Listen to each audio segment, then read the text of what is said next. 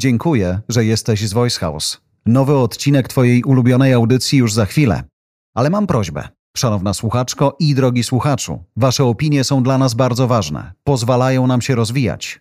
Zasubskrybujcie nas na Spotify i Apple Podcast. Zostawcie krótką opinię. Co robimy dobrze, a co zmienić? Będę zobowiązany. Najciekawsze, najczęściej słuchane, najbardziej intrygujące, czasem najśmieszniejsze fragmenty audycji od Voice House. Słowem Best of Voice House. Bierzcie i słuchajcie tego wszyscy.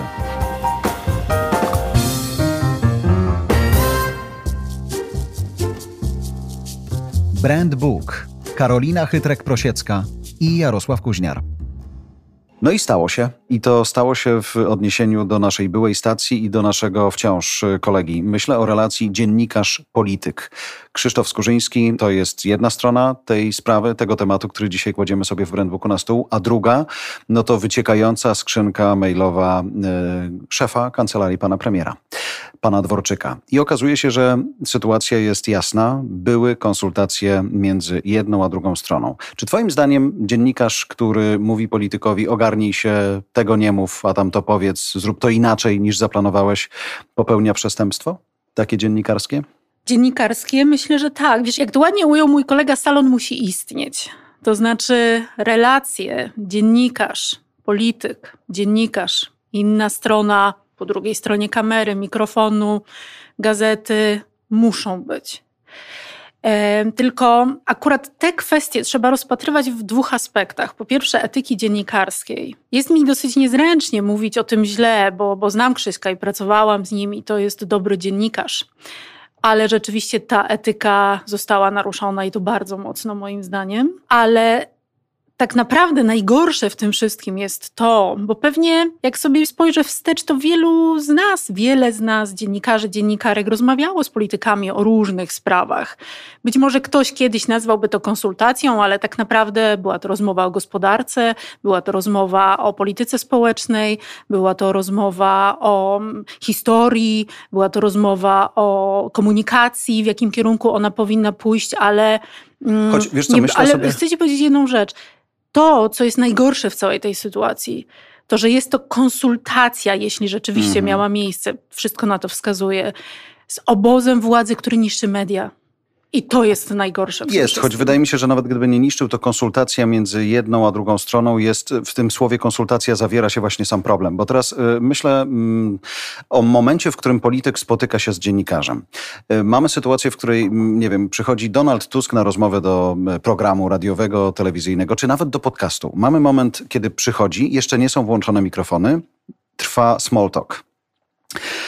Po rozmowie trwa small talk, ale nie ma tutaj szansy na to, żeby się jakoś rozkręcić, tak mi się wydaje, bo przed ja czekam na rozmowę, więc rozmawiam o pogodzie. Tego się nauczyłem od Moniki Olejnik, że ona, kiedy ktoś pytał, o czym będziemy rozmawiać, pani redaktor, za chwilę, czy ten polityk jeden, drugi, trzeci był spięty jak cholera, ona mówiła o życiu i czytała dalej gazety. Nie, w ogóle nie rozmawiała z nim przed wejściem na antenę o tym, o czym będzie za chwilę rozmawiała na antenie, bo wtedy na antenie była zupełnie inna emocja. Po można wstać i wyjść, bo nie wiem, ktoś się czuje niedopieszczony w rozmowie, zakończyć tę historię. Albo można napić się kawy, bo to Właśnie, też nie ma w tym nic złego. To jest ten moment, w którym e, inna historia też e, pokazująca relacje między politykami a dziennikarzem to są urodziny Roberta Mazurka. Robert mówi tak, traktuje polityków jak kolegów z pracy w jakimś sensie spotykając się z nimi w studiu jesteśmy w tym samym momencie, ale nie są to kumple z roboty.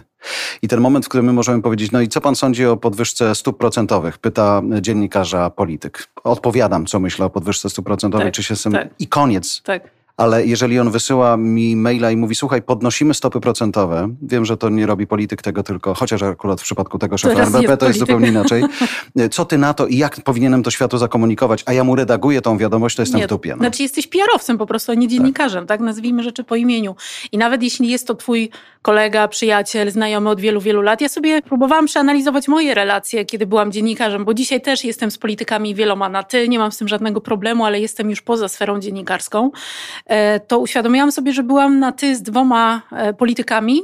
Jeden był moim kolegą z ławki, z liceum, a drugi był osobą, z którą rzeczywiście się do dzisiaj przyjaźnię, ale nigdy nie mieliśmy styku w tym obszarze zawodowym, tak? Znaczy zajmowaliśmy się zupełnie dwoma różnymi obszarami, ale też nigdy nie przyszłoby mi do głowy, żeby mu cokolwiek konsultować. Mogliśmy dyskutować na temat tego, w jaki sposób e, się reprezentuje postawę wobec dziennikarzy, wobec mediów, ale nigdy mm, nie przyszłoby mi do głowy, żeby zredagować komukolwiek wypowiedź.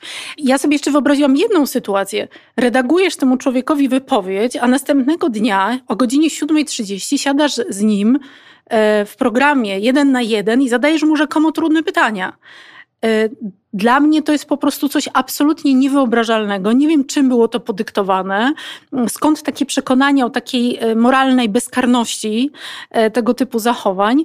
Natomiast jeśli mówisz o urodzinach, to bardzo ładnie nagrywaliśmy ostatnio podcast o prawnikach i bardzo ładnie to jeden z moich kolegów ujął. To jest tak, jakby na imprezie spotkał się oskarżony adwokat i sędzia.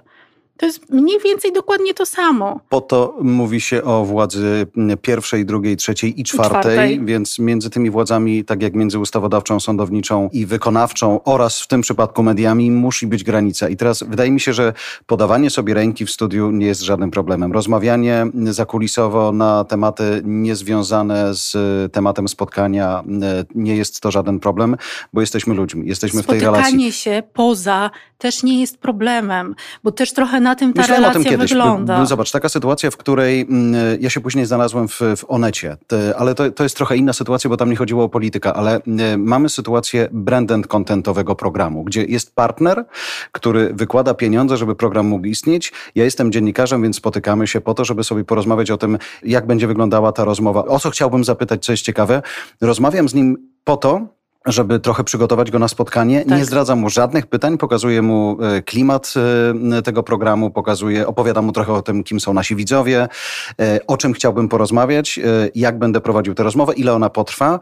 Natomiast to jest jednak inna relacja. Nie wyobrażam sobie spotkania, albo inaczej, telefonu z rzecznikiem rządu, bo jutro rano pana gościem będzie premier. Porozmawiajmy dzień wcześniej o tym, jak będzie wyglądała ta rozmowa. To robi wydawca.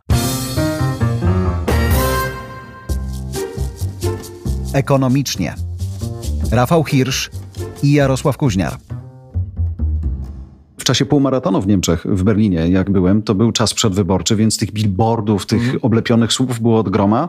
Biegło się przez kilka dzielnic i było kilka takich dzielnic, gdzie mnóstwo polskich nazwisk, Polaków wręcz, którzy walczyli właśnie w tych wyborach było. To jest fajne, że biegniesz sobie w tej niemieckiej stolicy mm. i widzisz po prostu swoich e, krajan, którzy jednak tam żyją i walczą o to, żeby zdobyć władzę i mieć wpływ na dzielnicę, na kraj. To jest fajne. Przejmujemy ich od wewnątrz.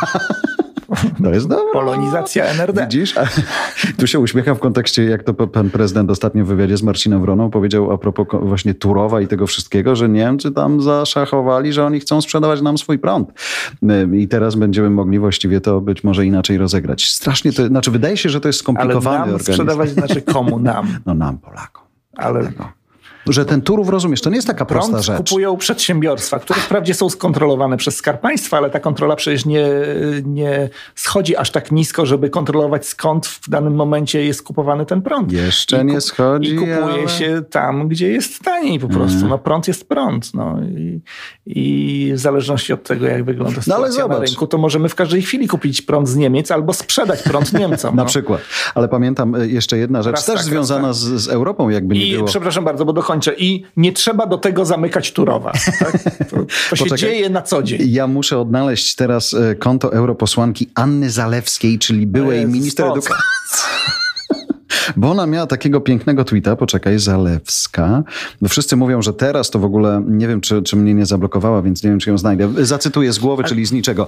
Ona wracała, wracała mm, chyba do, do Polski ze swojej, przez Europę jechała. A, Polski, wiem, wiesz, i te wiatraki i, Tak, i pokazała, proszę, wiatraki stoją, nie wiatrują, więc nie robią prądu, bo skąd jest ten prąd w Niemczech? No właśnie z węgla. Oni mogą, a my nie możemy. I to była jej puenta, no i powiedziała prawdę. W tym momencie to była prawda. No, nie było w tym wiatru, momencie eksportowaliśmy no. energię elektryczną do Niemiec. No, siłą rzeczy. I była to sensacja, ale właśnie dlatego była to sensacja, że zdarza się to niezwykle rzadko, a nie zdarza się to niezwykle rzadko dlatego, że zazwyczaj energia z węgla to jest ta najdroższa, a nie ta najtańsza. A dlaczego akurat teraz jest najtańsza, no to już o tym rozmawialiśmy. To prawda. E, kiedyś. Więc e, takie mamy akurat wyjątkowe czasy, które nie mają specjalnie nic wspólnego z kwestiami książkami politycznymi, geopolitycznymi i tym, kto gdzie, w jakim kraju rządzi. No, to, są, to są kwestie biznesowe po prostu, a powiązania, połączenia energetyczne, takie sieciami, kablami mamy ze wszystkimi sąsiadami i ze wszystkimi możemy handlować i bardzo dobrze, że te powiązania są. Mam nadzieję, że posłance nie chodziło o to, żeby nie było tych powiązań i żebyśmy byli y, tylko takim, taką wyspą, wiesz, energetyczną na środku Europy. Fajne, znaczy fajne, nie fajne, że, że czasy są takie, że tych problemów w gospodarce i w ekonomii jest tyle, albo wyzwań, przed którymi one stoją, że to, co było gdzieś na samym początku naszego spotkania tu w podcaście ekonomicznym, czyli wytłumaczenie tego prostym językiem e, się po prostu przydaje. Ja się zastanawiam a propos tego styku polityki mhm. i gospodarki, często się zastanawiam, czy na przykład jak tak, tak jak wspomniana posłanka, czy poseł Jaki,